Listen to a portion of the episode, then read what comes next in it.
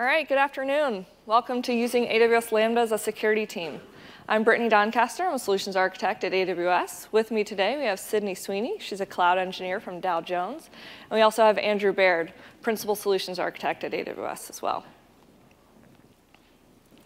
So here's our roadmap for today. This is our agenda, but really what we want you to get out of today, what we want you to take home with you, is we want you to take away from here when you have a problem, when you have a security control that you need to enforce or verify, when you have something as a security team that you need to accomplish, we want you to understand how Lambda can plug into that solution, where you can utilize it, and what services it integrates with easily from a security team perspective.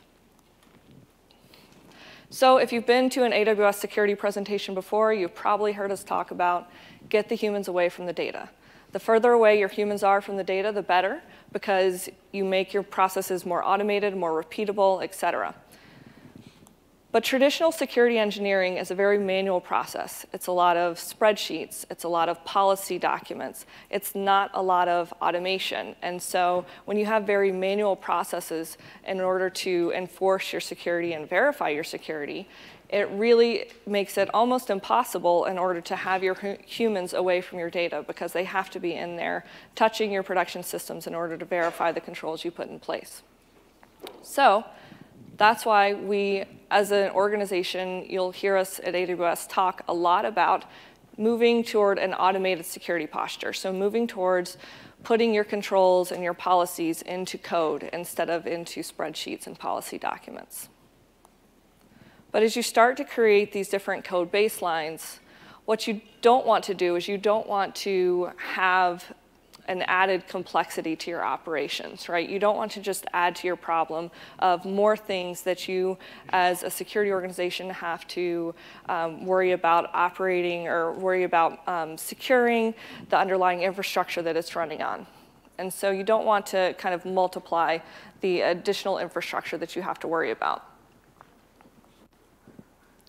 So the answer to this is AWS Lambda.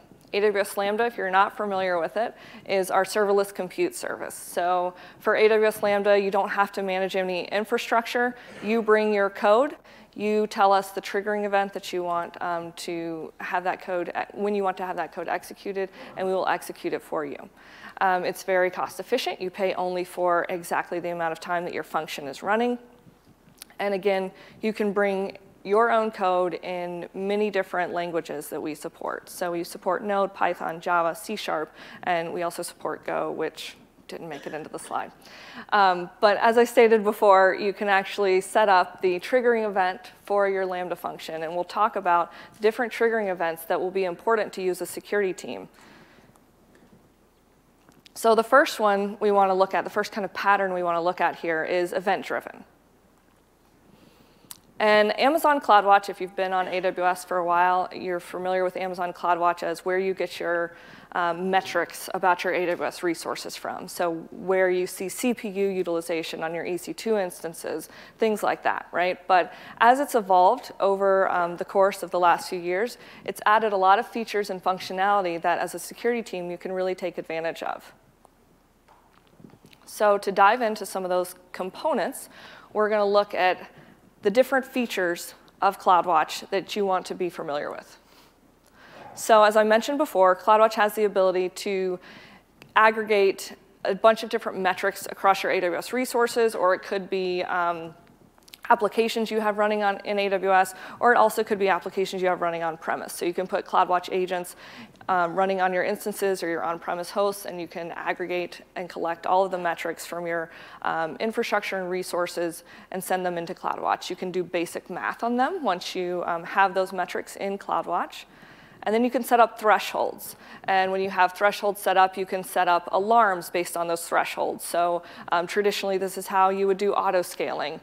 You would set up, maybe you wanted to auto-scale on CPU, for instance, and so you would set up a metric when my aggregate CPU gets above 60%, I want to set an alarm, and that alarm's action is going to be to scale out and add another server. One of the other actions that you can do besides auto-scaling based on CloudWatch alarms is that you can send a notification to an SNS topic. An SNS topic is one of the triggering mechanisms for AWS Lambda. So we'll get into different use cases for each of these integrations, but I just kind of want to point out the different components of CloudWatch.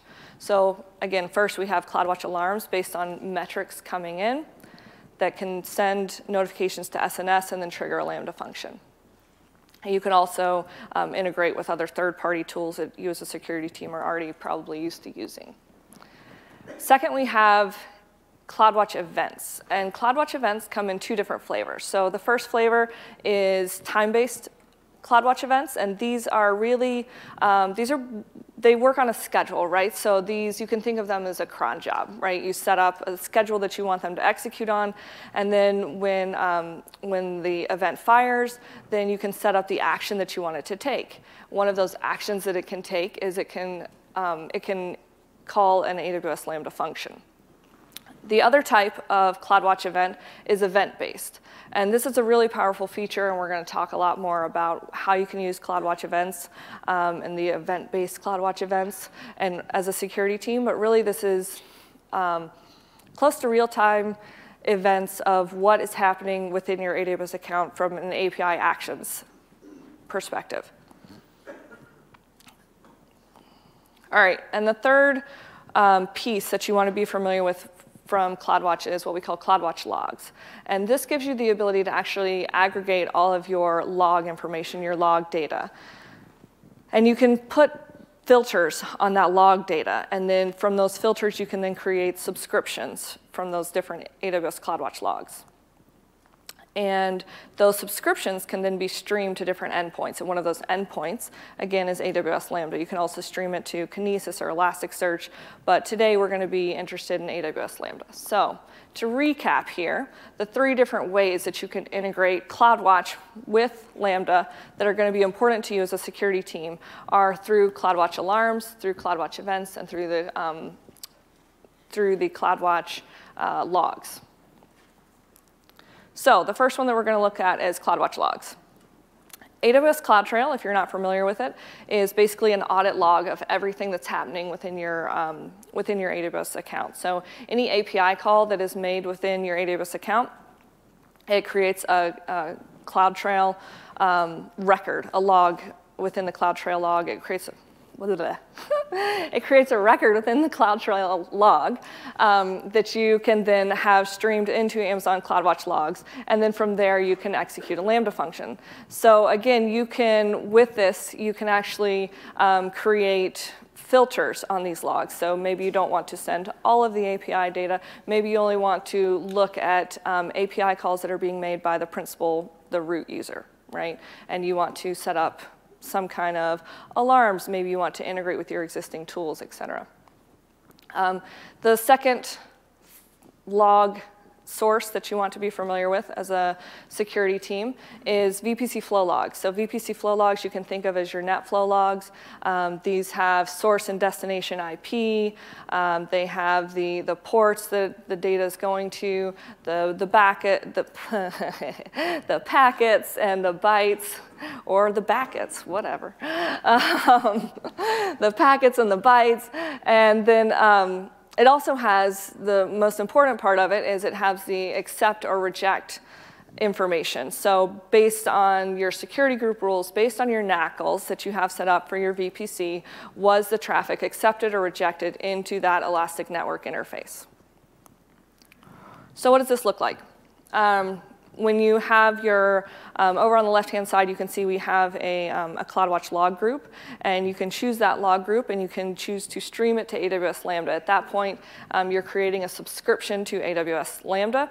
And you can specify, you can see the subscription filter pattern. So you can filter things out. So that's where you could filter out in your CloudTrail logs things like the principal is root, or you could also send all of this data, for instance, with VPC flow logs, you could send all of that data to AWS Lambda, and you could actually decorate some of that log data before sending it on to your existing security tools. So the ENI is the piece that comes through, the Elastic Network Interface ID is the piece of information that comes through in a VPC flow log record, but it doesn't tell you what instance it's associated to. So you could take that Lambda function, you can actually do some decorating of that log in order to have some additional context before it's sent out to your existing security tools so that the person who's actually going to respond to the event that you're creating can have a lot of additional information about where they need to go and what instance has been affected, et cetera. Okay, so the second piece we're going to look at is the metrics. So I mentioned already that all of your AWS resources can send in, or some of them automatically send in metrics out of the box, right? EC2 will send in CPU, et cetera. And AWS WAF is one of those services that also sends in CloudWatch metrics out of the box. So as you create an AWS WAF rule and then create a web ACL out of that rule, it automatically creates a CloudWatch metric for you. And so from that metric, you can then, again, you can create thresholds, and then from those thresholds, you can create alarms. So this is kind of cool because let's, well, we'll walk through an example a little bit, but every CloudWatch or every AWS WAF rule that you have gets then sent into a place where not only is it, you're able to graph it and see all the different traffic that's coming into your WAF. You can see all the blocked requests. You can see all the allow requests based on individual rules or based on the aggregate rules that you have set up for that particular endpoint. But then you can also take actions on it. So we'll talk about some of the use cases for that in a second. And the other service that you would want to be familiar with is AWS Shield Advanced. So Shield Advanced is our this is our managed DDoS protection service. And basically, it gives you a binary CloudWatch metric that says, are you having, you know, are you under attack from DDoS right now, or are you not? And you can obviously see the importance of what you might want to do with that information. You would probably want to alert someone. So if we look at the AWS WAF use case, here I have set up a a few different WAF rules, and I've combined them into an ACL that is applied to my API Gateway endpoint. And so you can see I have a large body match rule, so it's looking for a request body that's too large for my endpoint. And then I also have a SQL injection rule. So if we take the SQL injection rule, for instance, you can see in the bottom right there is a little alarm bell, so you can click on that and you can create an alarm based on the SQL injection rule. And so here you can see I'm creating an alarm, I'm calling it a SQL injection alarm, and I'm setting my threshold to be greater than or equal to 5. So if I get more than or equal to 5 SQL injection attempts within the period of time, then I want it to send a notification to this SNS topic. And it creates my alarm. It's sets it up, and it's not in an alarm state, so it's, you can see the little green box around the metric on the right. And then I create an AWS Lambda function to actually subscribe to that SNS topic, and then in this case, it's not really doing anything, it's just really printing out the notification so that we can see what that looks like, but there's a lot of different really cool things you could do with this. So when I actually send in a bunch of SQL injection requests into my API gateway, then it goes into alarm mode. And then you'll see these are actually the logs that are printed out by my AWS Lambda function. And so it's giving you a lot of really cool information here. But the important part to note, again, here in this example, all I did was print this out. But you could also go and take some automated remediation actions. You could go and obviously integrate into your existing tools like PagerDuty to have somebody come and look. You could do some more interesting things too, like maybe if it's X number of order of magnitude over your normal threshold, right? So somebody's really trying to knock at that door and knock down your defenses and get in. Maybe you want somebody to come and just check on the exterior boundary of your security defenses and make sure that everything looks good. And so you can kind of have that kind of smart alerting within your AWS Lambda function that you know you're being protected by the WAF, but if you start to see a really big spike in attacks, maybe you want somebody to just go and check it out. So again, there's a lot of different use cases for this. You could use it for alerting, remediation, and integrating with your third-party tools that you already have. OK, and the last piece we have event-driven events, little redundant, yes. And with these, we have a few different security services within AWS that actually emit CloudWatch events, and they emit them as findings. And if any of you were in the keynote today or watching it, I'll talk a little bit at the end here about how this all comes together now that we have AWS Security Hub as well. But we have AWS Macie, or Amazon Macie, which is our service for securing and protecting your assets within Amazon S3. So what it does is it combines natural language processing with user behavior analytics, and so it understands what kind of data you're storing in S3 and then how that data is being accessed, and it combines that information in order to really know is your most critical data being accessed in an anomalous way. And so it can provide context to the alerts that it's giving you based on that. If your PII data is now being accessed anomalously, then it can create a high priority alert versus maybe you just have some configuration data that that's had some anomalous behavior. And then second, we have Amazon GuardDuty. So Amazon GuardDuty is it's an amazing service. If you don't have it turned on in all of your accounts, you definitely should. And it combines VPC flow logs, CloudTrail logs, and DNS resolution logs in order to create it sends those into machine learning models in order to understand what anomalous behavior and patterns are looking like for your account. So it learns for about 30 days or so, and then it starts to alert based on any anomalous behavior. But it also can protect you from other things like Bitcoin mining, remote access Trojans, et cetera. It has the ability to detect those types of things within your account, and it will send you findings based on those.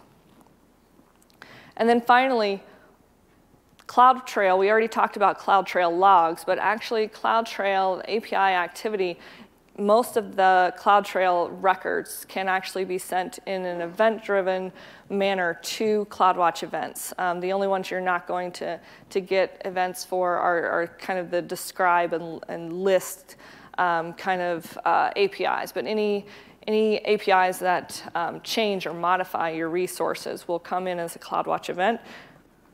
And then what you can do is you can actually capture that event. So here we're capturing a GuardDuty finding, but you can also capture somebody deleting an EBS volume in a production account, for instance.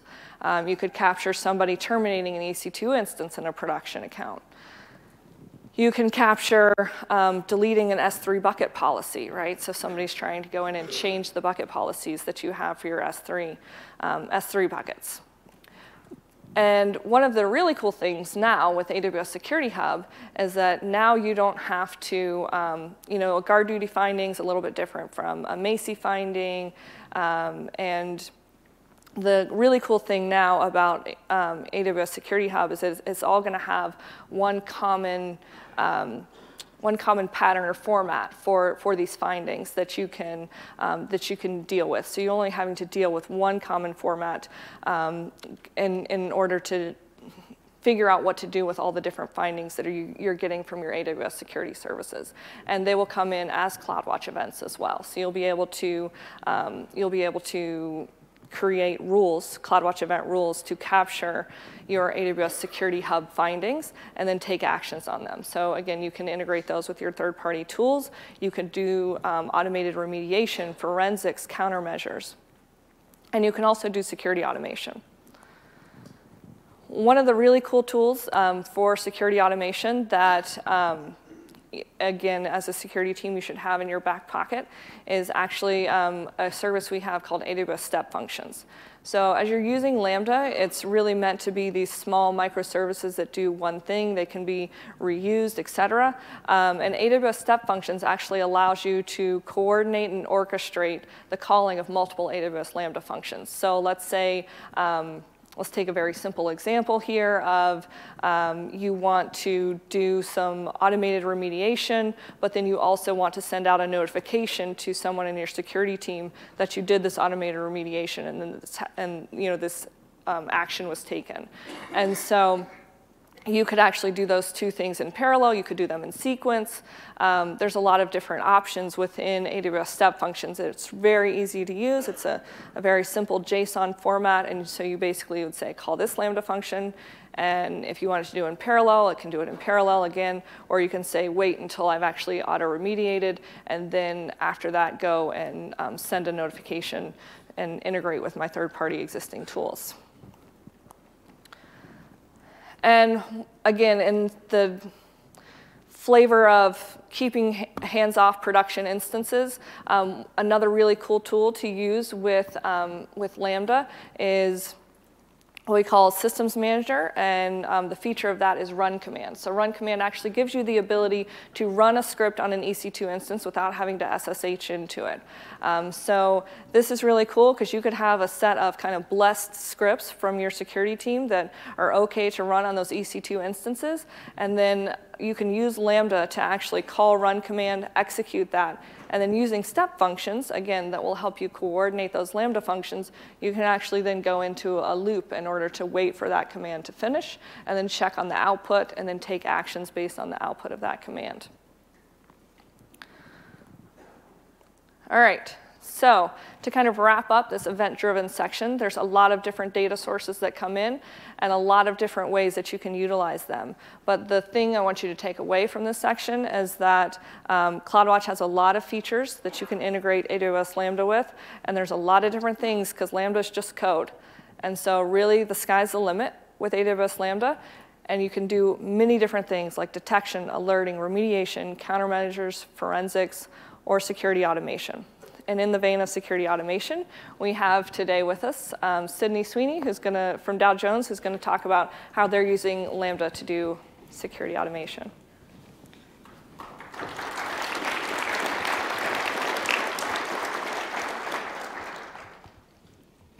Thank you for the introduction, Brittany. A lot of that about CloudWatch and Lambda will be super important for what I'm going to take us through today. But I'd first like to start my section by talking about a video game that I've been playing a lot of in the last week. But I can't remember the name right now, so I hope you guys can help me. I think it rhymes with Fall of Duty, if anyone's heard of that. This game has a zombie mode, which is really fun. It starts off pretty easy. Your zombies are coming a few at a time. You're figuring out your map. You have doors and windows where the zombies can come in and attack you. And it gradually increases until suddenly a zombie is crawling up out of the floor, falling from the ceiling, or just sneaking up behind you and biting your arm off. Now, I was reminded a lot of a security problem.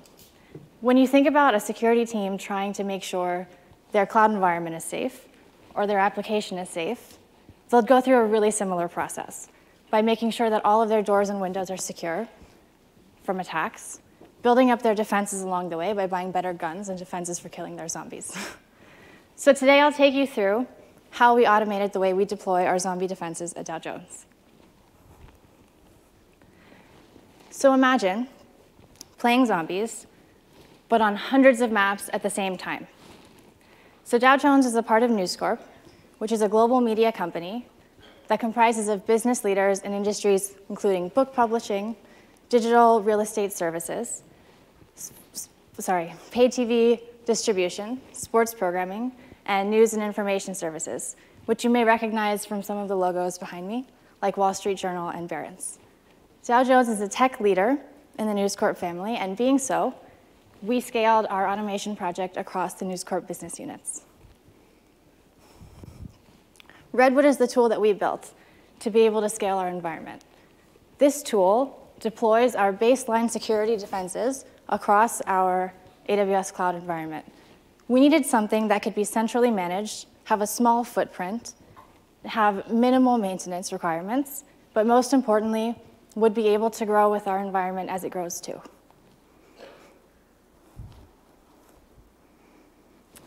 So this is what the Redwood architecture looks like in AWS services. The main compute is hosted on CodeBuild, which is actually a container that runs a Python process that executes Terraform to create the resources across all of our accounts. We use supporting infrastructure in DynamoDB to track all of our deployments and log them, and we store all of the resource configurations in a central S3 bucket so that every resource that's part of the scope of this project has its state somewhere that we can always check on it. We also store central CloudTrail logs, which is one of the controls that Redwood delivers to our accounts. Other controls include CloudHealth integration for billing optimization and visibility. Redwood also enables GuardDuty in all of the accounts in our organization. Redwood also deploys CloudWatch enforcement architecture to be able to detect configuration drift in our resources and react to them, and an Okta integration to federate all of our AWS accounts with SSO. Lambda plays a huge role in making Redwood more powerful by making it dynamic. Lambda gives us alternative trigger sources to be able to target our deployments to the accounts in our organization. The first example being to update and patch. We can use Lambda to isolate our process of talking to the organization's API to gather a full inventory of how many accounts are in our organization at a given point in time and coordinate parallel resource deployments to all of them. We can also use Lambda for reactive enforcement infrastructure. In the same way that Brittany presented, you can hook it up to a CloudWatch rule and have it triggered on a certain kind of event. And a good application of that for us is when we create a new account in our organization, we can automatically deploy security controls to that account as it comes up. This is the first example, when we use Lambda to update and patch. When we isolate that process, and Lambda can talk to the organization's API, which actually sits in the master account of our organization, and can describe all of the account IDs, our Lambda can extract the account IDs from that response and kick off simultaneous deployment processes in our code build as part of our Redwood system in our central cloud services account where the system is hosted. And you can see the arrow again of how the flow works to create the resources in the child account that represent our security controls. And this is the generic mechanism for the reactive enforcement, where the CloudWatch rule will detect the kind of event that we should respond to. The Lambda can extract the account ID from that event and can target the deployment at that relevant account. This is what that looks like in the context of a new account. So when a new account is created with the organization service, that service will generate a CloudTrail event that says the account creation process successfully completed, and you'll have a CloudWatch rule that can detect that that happened and trigger a Lambda to validate all of your data is safe and good. Like you'll want to check that the account creation process was complete, the account ID is valid, and then you can kick off the deployment in the other account. This is what the whole infrastructure looks like on a single slide. You have supporting infrastructure in your master account where the actual organization API creates the new account, and then you'll kick off your process in your central account and send the controls to the new account that just got created. And I actually have a video showing a demo of the end-to-end process of creating an account and seeing the new controls existing in it right away. So you have to enter a name for the account and an email. And I'm also going to create an access role to show how the master payer can access the new account as it gets created. We give it a particular name, which we'll come back to later. I'll take us to the CloudWatch rule that detects the event.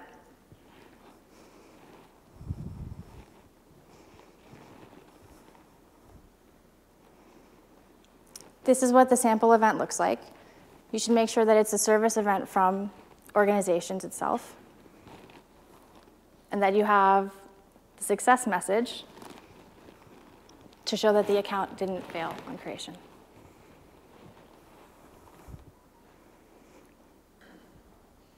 The Lambda that gets triggered at the end of this rule will validate that the account creation was successful, and will also extract the account ID and take care of other logistics like adding the new account ID to the central CloudTrail bucket so that the global trail can put to it, while also kicking off a deployment process in our central cloud services account.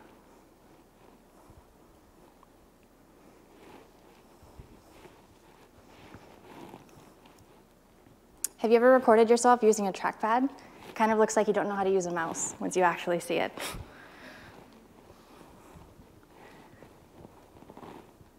So when you have a CloudWatch rule that's detecting an event, you can actually see on a graph how often it's invoked. So when I refresh the page, our new account event shows up as that blue dot.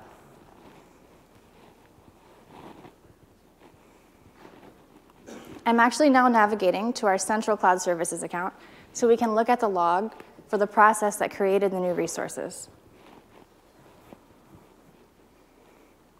This is CodeBuild. And you can see that there were 2 successful CodeBuild executions in the last few minutes. And at the bottom, the Terraform log says 9 resources were added. We'll go now and validate that these are the resources that represent our security controls.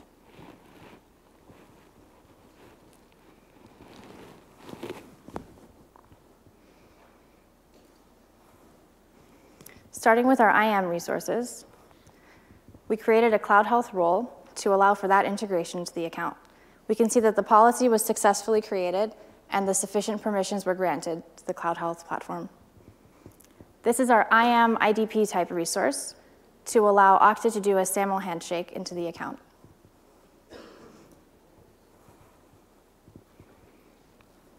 We'll check that our global CloudTrail got created and see that it's forwarding into our central bucket.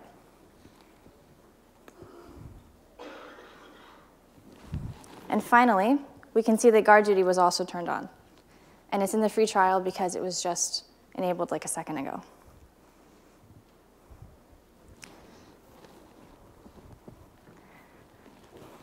So it took 4 of us engineers part-time to kill our zombies over hundreds of AWS accounts.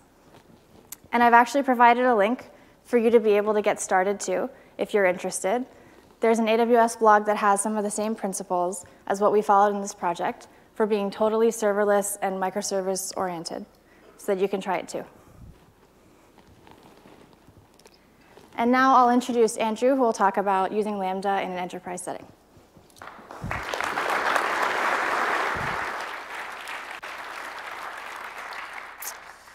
All right, thank you very much, Sydney. Hey, everybody. My name's Andrew Baird. I'm a principal solutions architect for AWS out of our Atlanta, Georgia office. I work with Brittany down in Atlanta. And I'm here to talk about some specific patterns that are good things to keep in mind when determining how you're going to utilize Lambda within your security organization across all the different accounts that likely make up your, your enterprise-wide usage of AWS. And Sydney and the Dow Jones team have a really mature platform that does a lot of great things like you saw. And I'm going to kind of boil down and distill what some of those patterns for the ways Lambda fits into those strategies so you can get an idea of where your organization can start its own path towards something like Redwood maybe someday.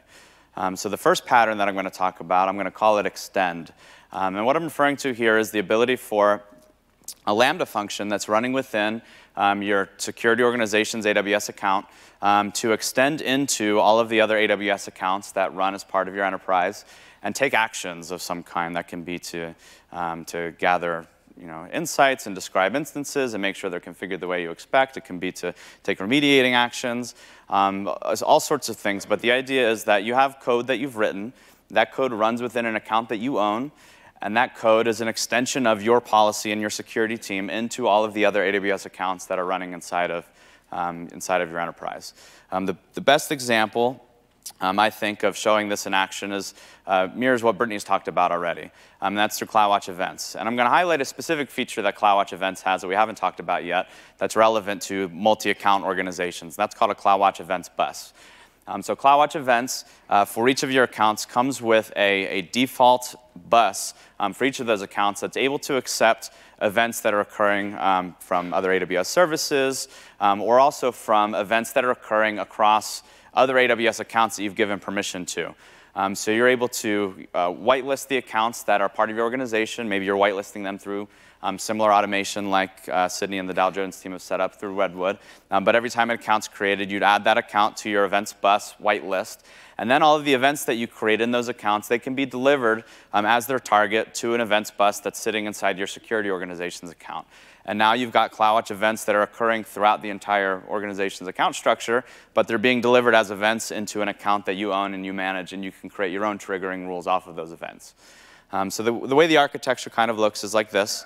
All of those events that you'll provision into all those other accounts that you care about, as those events are firing and the activities that you've filtered on are being detected, they're going to be delivered to that central CloudWatch events bus where you set up your own targets, potentially pointed at a Lambda function. And that Lambda function is able to, again, be an extension of your security team back into those accounts where the events are occurring.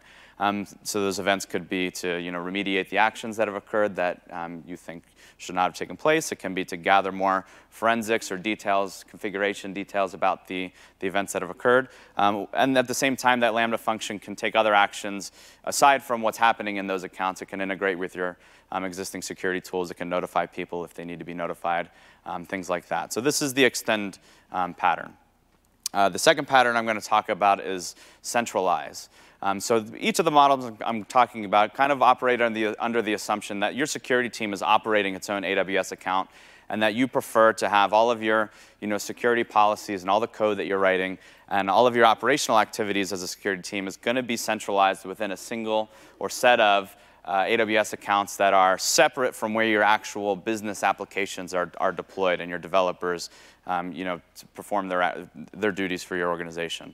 But the same kind of mindset could still apply if you're more single account oriented. So the pattern of centralize is to take all of the various forms of telemetry that AWS is generating across all of your accounts and make sure that telemetry is being retrieved and stored in a way and in a place that your security organization is able to have visibility into, whether it's to have that visibility or to make sure that all the telemetry is going to be unmodified and it's going to be secured and you've got access controls around it so that all of the accounts that are generating that telemetry and those developers and application teams that are free to continue behaving the way that they need to and having access that they need to for the resources that live within their accounts, that the telemetry you care about as a security team is still being delivered to a place that your application teams don't have access to, that your security team manages.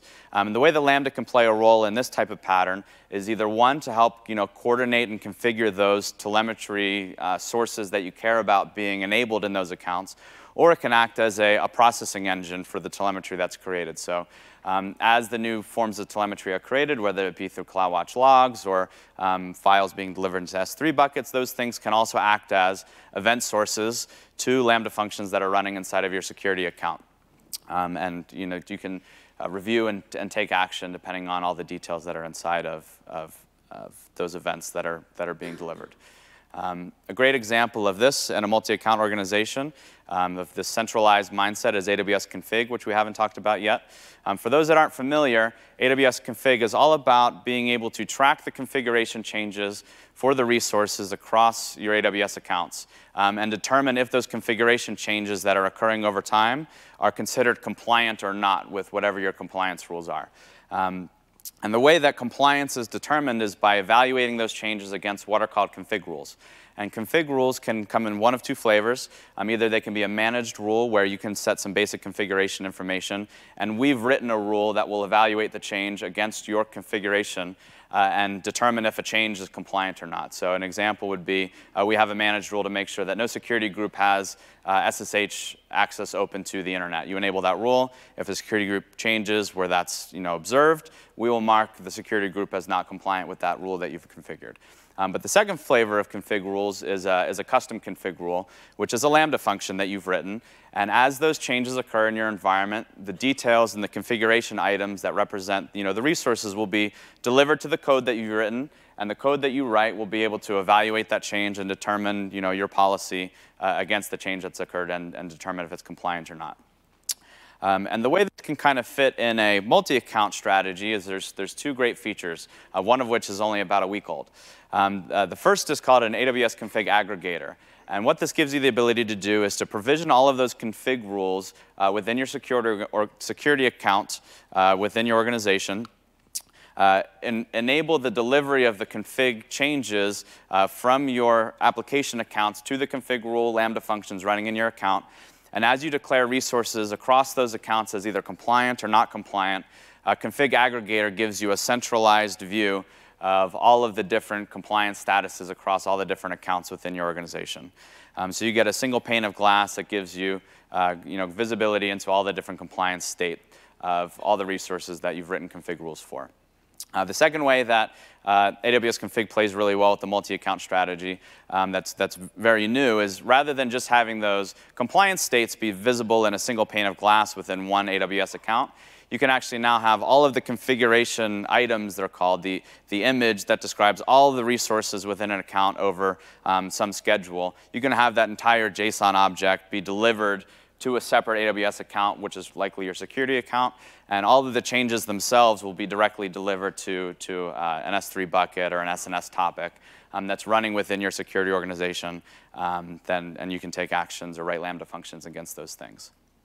Okay, so a lot of great options for Lambda to fit in, a lot of patterns, two basic patterns, but a ton of possibility for the ways our services play into those patterns. And you might be thinking, okay, I get the idea that we're going to write code, it's going to run as functions. I've got a lot of accounts where things are going to be triggered and firing, but how do I manage that? There's a lot of complexity for my team, and there's a lot of accounts potentially that already exist within our organization. Where do I start provisioning the things I care about into those accounts in a way that's manageable and doesn't introduce a lot of heavy lifting and manual work? And Sydney and the Dow Jones team have really successfully implemented this with Redwood through a really cool use of our CodeBuild service. But another native functionality we have on AWS, that's our native infrastructure as code service, is called CloudFormation. If you're not familiar with CloudFormation, it gives you the ability to describe infrastructure resources and your environment details as code in either JSON or YAML, provide that description, that template, to an API, and have all the resources you've defined be programmatically provisioned into the account you've targeted. There's a functionality within CloudFormation that I think is crucial to understand as a security organization if you're adopting CloudFormation, and that's called Stack Sets. And what Stack Sets gives you the ability to do is to take a single template that you've defined, that describes all those resources you care about, so potentially things like, CloudWatch event rules, enabling CloudTrail, and I'm going to show you examples of these in a second in a demo, but define that single template you care about that defines, the controls and policies you want to apply through code and resources, and target their provisioning into a number of different AWS accounts across different AWS regions. So from a single console, a single set of APIs, to take that template and provision the stack that you've defined into a set of AWS accounts where your applications are running across regions so that you have a single place to interface with programmatically and have all the things that you've written be provisioned across the entire organization. And it has native integration with AWS organizations as well. Each time you take an action with CloudFormation Stack Sets, when you're determining which accounts this template should be applied to, you can simply provide an organizational unit ID as part of our organization service, and every account that's part of that OU will have the template change be applied to it. So the stack will be created, the stack will be updated, those kind of things. So it's got this native integration with organizations that you might already be using and organizing your accounts through AWS orgs, and Stack Sets plays really nicely with it already. So I'm going to pause there and do a brief demo of a couple different ways these patterns can be applied in an actual AWS account and show you some code. So I'm going to pop out here. And what I have here, and this is as large as I think I really need to make it. This is a full CloudFormation template. This is a template, and if you're quick, you could probably type this template down on your own keyboard while I've got it on here. And if you're watching on YouTube, you can just pause now and take a look at the code. And we're back. Okay, and this is just enabling CloudTrail. It's going to enable CloudTrail. It's going to make sure that all the global resources are tracked, like IAM. You want CloudTrail enabled in all AWS regions. Very simple template that, when applied, will enable CloudTrail across all of your regions for an account. So this is great for that gather or centralized pattern, where I've listed a single S3 bucket name that's living inside a central security account I've got created as part of organizations. And every time this template runs, this CloudTrail and all of its log files will be delivered to this one S3 bucket that I've created that sits in my security account. So a centralized example. A second CloudFormation template I have here is more of the extend model, where I've created a CloudWatch event rule that I would like to be provisioned in my application accounts anytime a EC2 instance is pending. So if someone's just launched an EC2 instance, it hasn't started yet, it's in pending state, and I'd like this rule to be triggered every time that occurs.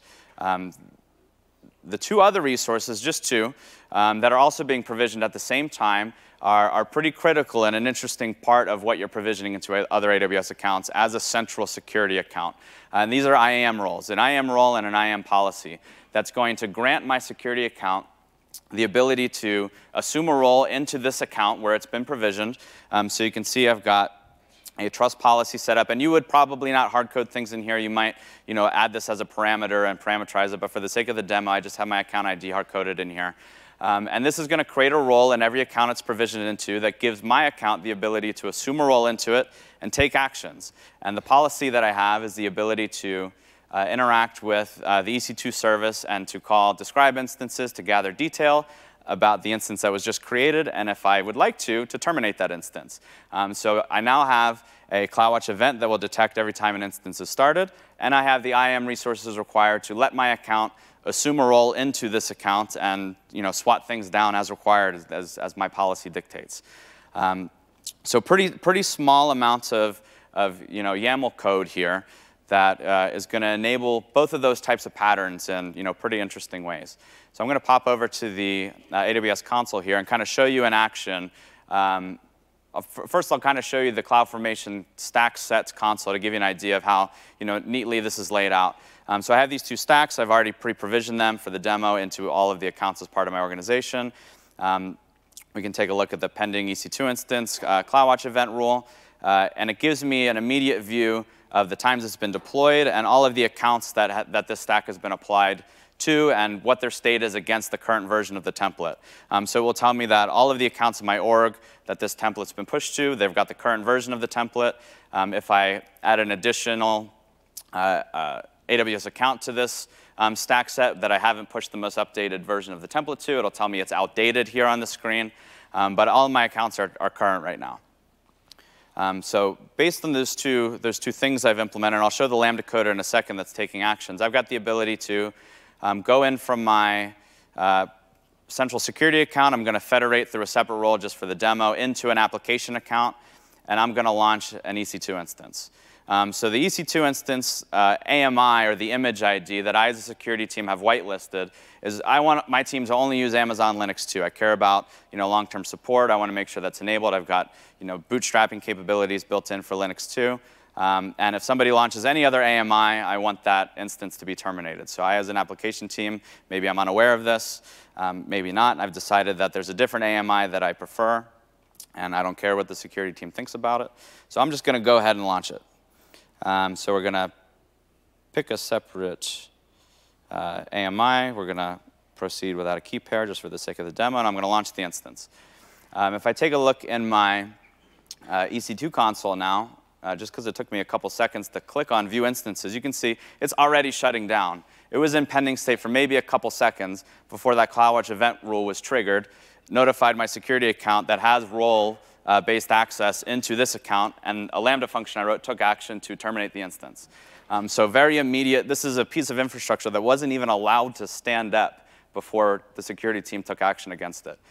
So I'll jump back into my admin account and give you a brief look at kind of how the Lambda function code is written. So let me refresh here. So I've got two separate Lambda functions. There's this function is what's relevant to the conversation right now, to inspect EC2 changes within my account. So I'll blow up the code here. And not a lot of code, just take away the white space, maybe 30 lines of Python code, and I'll briefly describe what's happening here. So as events are occurring that match that rule, I have a hard-coded, you wouldn't hard-code this in the real world, but I have a hard-coded AMI ID. You'd probably store this as dynamic configuration within S3 or DynamoDB. This is the AMI whitelist. For our purposes, it's a simple list with a hard-coded string.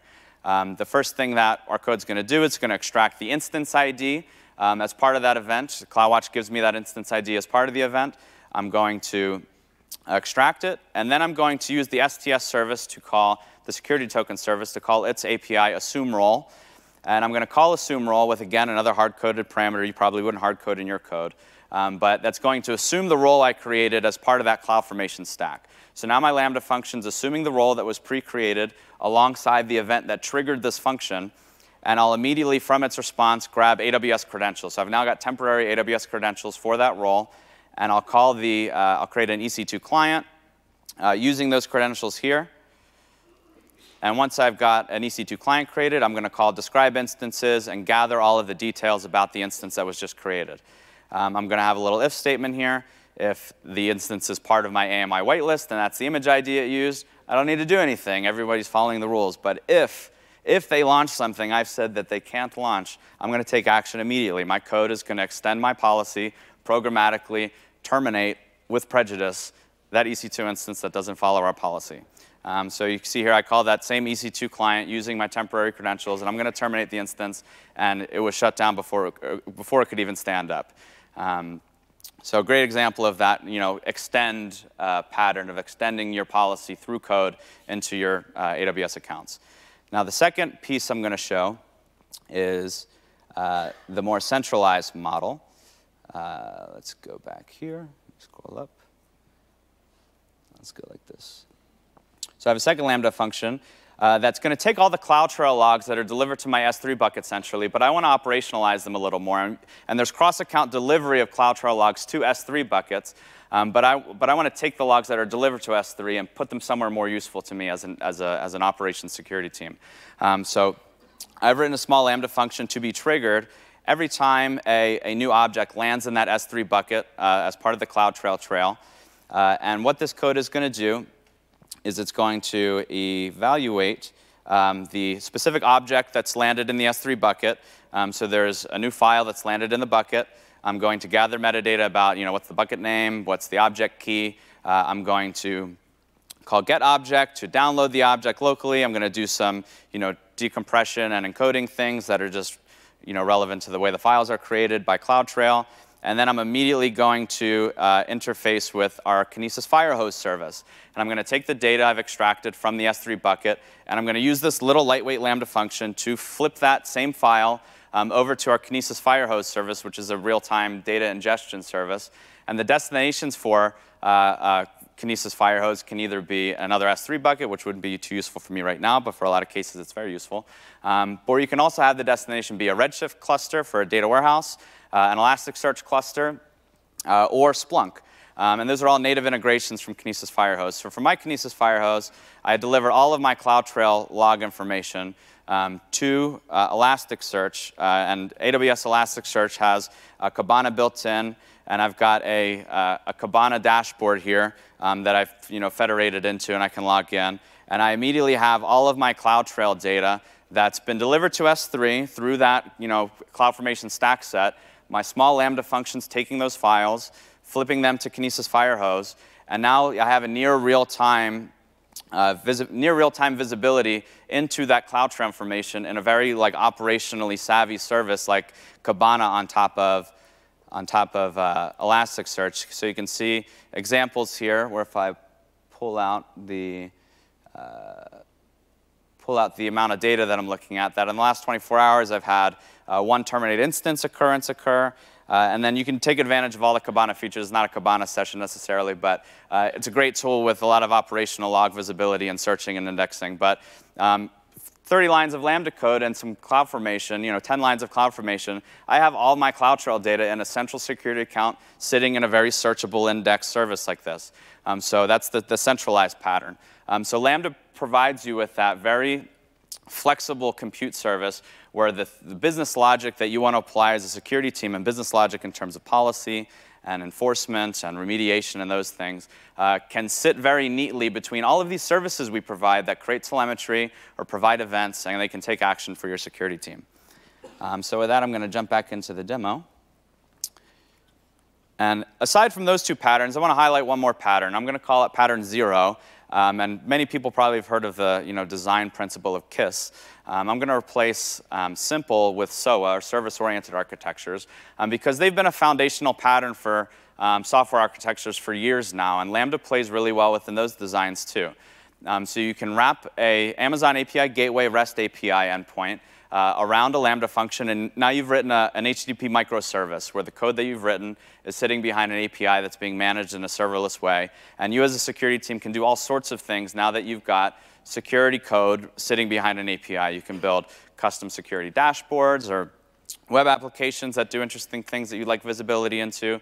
There's all sorts of chatbot type platforms and services that have the concept of webhooks that can reach out to HTTP APIs, and those webhooks can be processed by a Lambda function that you've written. So imagine typing a Slack command or having a GitHub commit, through a webhook trigger an API call to code that you've written that's going to evaluate, whatever that chat command is that you've run in Slack, or evaluate the commit that's just occurred in GitHub or something like that. And the third thing is just general integration. There's a lot of third-party tools you may be already using, and maybe they even predate Lambda as a service, but they have the notion of APIs, and they can integrate with things through HTTP. And using API Gateway as a front door for Lambda functions gives you the ability to build any amounts of software that you'd like, and to do the things you like, and have your existing tools through their API capabilities integrate with logic that you've written as part of your Lambda functions. So this is pattern zero. There's going to be a lot of ways where you can think service-oriented, and Lambda is a great fit to run lean code, minimal operations as a security team, and have those service-oriented integrations. The last thing I'm going to conclude with is just some things and thoughts to caution you about. If you're a team that's thinking about adopting Lambda as a security team for the first time, these are some cautionary examples, some anti-patterns, things for you to be aware of. So the first one is be aware of alarm fatigue. There's a lot of events that can be triggering in an AWS account. Be very specific about which events you care about and what's going to happen when those events occur. You don't want to write a Lambda function that's going to be triggered every time a security group changes, and have that action be like to deliver an email into an inbox somewhere that you've got an email about a security group changing. It's just going to be a boy who cried wolf situation. No one's going to look at those things. So be very intentional about what rules you care about. Second is similar. Be aware that as you write the code that's going to deliver alarm alerts or take remediating action, notify things, that there's a next step if one's required, that there's going to be accountability or action that needs to be taken either by your team or by application teams. Don't just write security code within Lambda functions that spends time evaluating the lack of security within your environment, so that you guys are covered from a standpoint if something occurs. There's got to be actionable steps that you've defined if you have any findings that your Lambda functions detect. Don't think too exhaustive about the way you're going to build out your platform. Redwood is a very impressive piece of architecture that Dow Jones has built, but Lambda is it enables a lot of iterative thinking. You can start really, really small. Don't try and build something like Redwood as your first foray into serverless. Think about a Lambda function that's small and useful, and learn about your capabilities for running the service, and get familiar with it, and think small and start iterative. The next I will highlight is the idea of preferring tools over purpose. So you as a security org have the purpose of keeping your organization safe, keeping your data and your customers' data secure and safe. And oftentimes, the security apparatus that you're working with today may not be an exact fit for the things you'd like to do with Lambda. And we want to caution you about having a preference to make sure all the actions you want to take and the security that you'd like to provide within the account has to play with the tools you're already using. If the real purpose for your team is to raise the bar for security and make sure the account infrastructure is safe, and there's something about your existing tool set that's preventing you from being flexible and agile and using things like programmatic approaches in Lambda, think about ways that you can have both at once, that you can still enable use of serverless in Lambda, even though your existing tools might not play well with events that may be occurring by the hundreds every minute, or the scale with which data is created may exceed the data you're able to ingest in another tool. Think creatively about other architectures and how to work around those things. And the final one, and probably the most important for secure organizations, if you don't have development resources within the security organization already, that is the #1 thing I'm going to recommend you start looking into. It is a total anti-pattern in my view, to have code that exists within an account that you're responsible for as a security team, that your team isn't responsible for, that the code wasn't written by somebody on your team if there's a need to maintain it, that you depend on somebody else's priorities and resources for. So it's absolutely critical if you want to start a foray into automated security and building out your own programmatic actions, to have the responsibility for creating that code and maintaining that code live within the security org so that your priorities are your own, and when there's a need to take action or write new code or maintain it, that you don't have a dependency on anybody else. All right, and with that, I'm going to conclude just a reminder of all the benefits that embracing Lambda is going to bring to your security team. So you're going to be able to embrace automation. You're going to be event-driven rather than policy and manual process-driven. It's going to let you scale without introducing immense complexity across potentially hundreds or thousands of AWS accounts when you start thinking about infrastructure as code and being programmatic with Lambda. We know that security teams often run very, very lean. Resourcing is tight. And Lambda is the best model, we think, to minimize operations while introducing the custom application code that you like to in the environment. You're not going to take on a big burden of patching and operational maintenance and things like that when you embrace Lambda. It's going to reduce costs, let you remain flexible. And finally, once you have Lambda functions that act as a security extension of your team, hopefully, security team members will be able to not just get some good sleep at night, but you can take some vacations too. And we've got our security team riding the SS threat vector, their CISO's yacht, on vacation because Lambda is watching the environment while everybody's on vacation now. So thank you very much, everybody. Please do remember to fill out your surveys. Thank you for attending. Hope everybody's enjoying their week. And enjoy the rest of your sessions today.